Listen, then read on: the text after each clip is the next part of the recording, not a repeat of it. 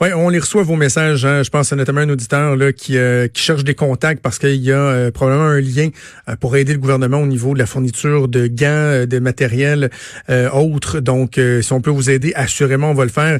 Il y a un autre auditeur qui, qui est un petit peu découragé d'entendre le discours syndical.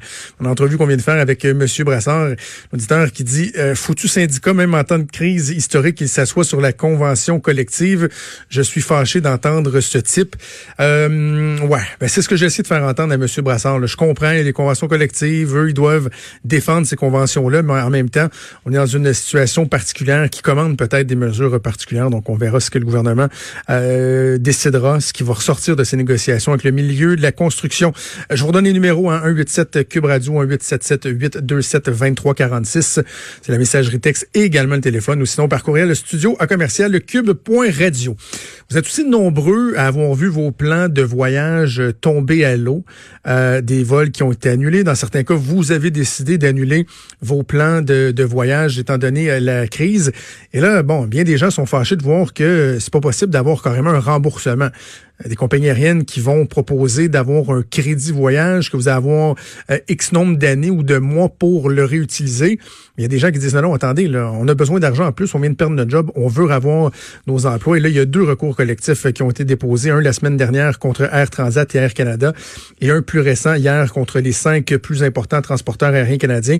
On va essayer de comprendre de quoi il en retourne et aussi euh, à savoir si c'est réaliste euh, de d'exiger de, donc un remboursement total de la part des compagnies aériennes. On en discute avec l'avocate pour l'organisme volenretard.ca, maître Ariel Thériault-Roy. Maître Thériault-Roy, bonjour. Bonjour. Euh, ça touche beaucoup de gens, hein, la situation euh, actuelle. Là, euh, euh, on n'exagère pas en disant que ils sont très, très, très, très, très nombreux, les gens, à être frustrés de la situation actuelle, de voir qu'ils peuvent pas carrément juste avoir un remboursement et remettre à plus tard leur projet de vacances. Oui, tout à fait. On parle de milliers de personnes, puis on parle pour les compagnies aériennes de millions de dollars qu'ils devraient rembourser. Donc, effectivement, c'est un très gros problème. Je sais qu'il existe euh, un fonds euh, qui, euh, qui découle, je pense, de l'Office de la protection du consommateur, le FICAV, le Fonds d'indemnisation des clients d'agents de voyage. Qu'est-ce que ce fonds-là peut faire pour, pour aider dans la situation actuelle? Qui peut être touché par ça ou non? Euh, ben, le fonds euh, d'indemnisation des clients d'agents de voyage a comme mission là, vraiment d'indemniser les gens qui n'ont pas pu recevoir un service qui a été acheté via une agence de voyage. Donc, la première chose qu'il faut avoir fait, c'est acheter notre voyage via une agence de voyage. Puis ensuite, on peut s'adresser au fonds, là, c'est ça, pour obtenir une indemnité euh, si on n'a pas obtenu le, le, service pour lequel on a payé. Donc, euh, absolument, on parle soit des services de tout inclus ou des vols d'avion. Puis c'est actuellement, c'est eux qui devraient indemniser. Là, actuellement, leur position n'est pas nécessairement claire à savoir s'ils vont rembourser euh, les sommes qui ont été déboursées ou s'ils vont considérer que les bons rabais que les compagnies aériennes offrent euh, font office de remboursement. Donc là, pour l'instant, il y a un flou là, de ce côté-là. Parce qu'on comprend bien, euh, Maître euh, Thierry Roy, la frustration des gens, mais en même temps, euh, une des questions qu'on se pose, c'est les compagnies aériennes en ce moment, est-ce qu'ils sont en contravention de, de la loi? Je pense, bon, tout ce qui touche la protection du consommateur, mais la, la, toute récente charte du, du, passager qui a été adoptée par le gouvernement fédéral, est-ce qu'ils sont en contravention ou ils respectent leurs obligations en ce moment? Mais c'est ça. Il y a deux, euh, deux euh, vraiment le régime législatif. Il y a le, euh, la charte des voyageurs qui est un règlement fédéral qui lui prévoit pas nécessairement d'obligation pour la compagnie aérienne de rembourser le passager. Même l'Office des Transports du Canada est sorti la semaine dernière pour dire que les bons rabais, là, ce serait probablement le assez au lieu d'un remboursement.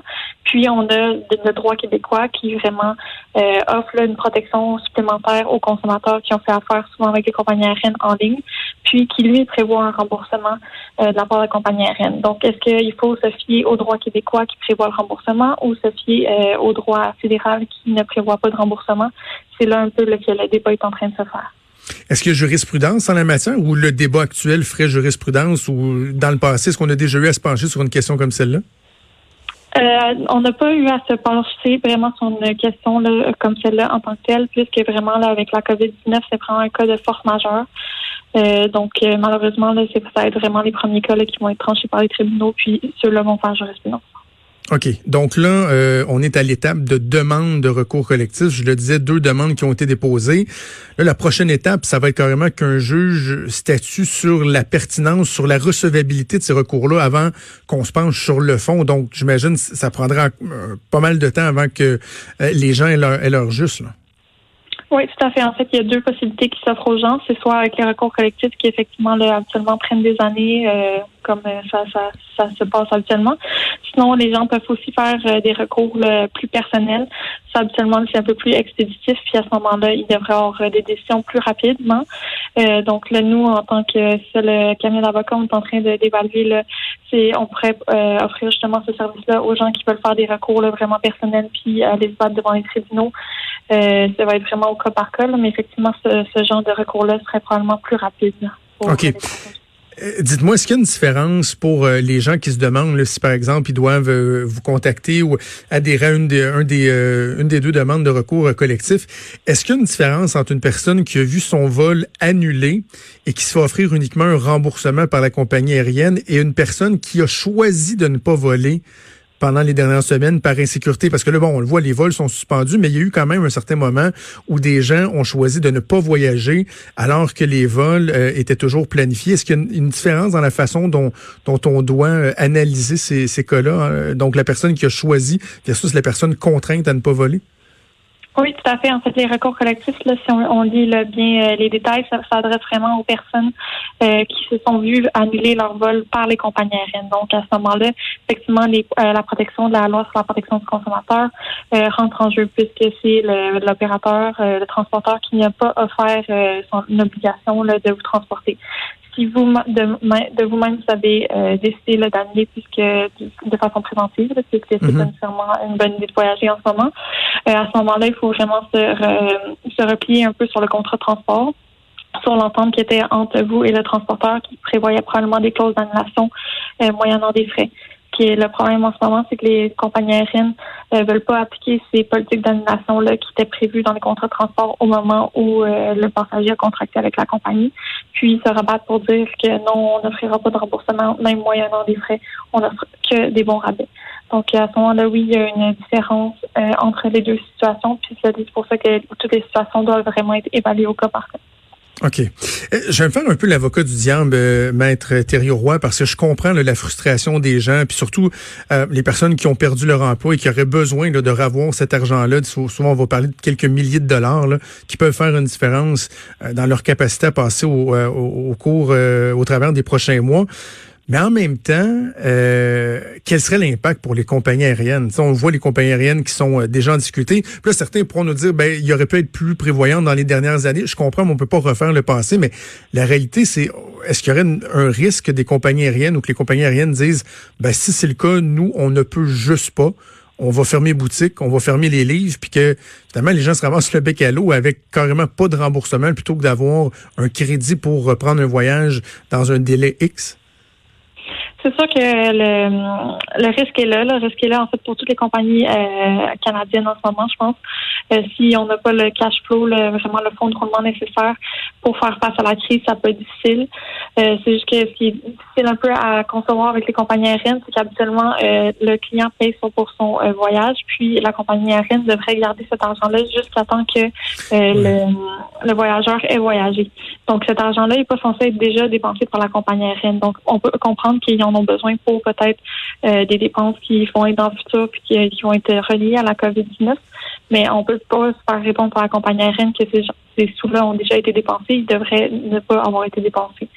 Donc, euh, c'est ça qui est un peu... devrait. Oui, exactement. En théorie. Qui, exactement. Qui va aller vérifier effectivement est-ce qu'il y a vraiment de la, de la réglementation ou euh, des inspecteurs qui vérifient que euh, ces normes-là, là, qui sont des normes légales, qui devraient vraiment être respectées par les compagnies aériennes, sont respectées? Par, malheureusement, j'ai pas la réponse, mais c'est ça. Nous, dans notre tête, la compagnie aérienne devrait avoir les fonds, devrait pouvoir rembourser les gens sans problème effectivement, malheureusement, le fonds de roulement n'est pas assez important pour faire face aux prochains mois qui vont être difficiles pour les compagnies aériennes, c'est dommage, mais effectivement, c'est des décisions commerciales qui ont été prises au cours des dernières années. Ouais. Donc, s'il y a des gens qui nous écoutent, qui se posent des questions, j'imagine que euh, par le biais de votre site internet volenretard.ca, il y a, il y a moyen de, de poser des questions, d'obtenir certaines réponses? Oui, tout à fait. Notre équipe est disponible. On travaille tous de la maison euh, bien en sécurité, mais on est disponible pour répondre euh, par courriel, par Facebook aussi. On a des gens là, qui vraiment s'assurent de vérifier avec vous votre situation, là, puis euh, de, vous aider au maximum. Maître Ariel Thériault, roi avocate pour l'organisme volenretard.ca. Merci beaucoup, nous avons parlé. Merci à vous. Bonne journée. Bonne journée.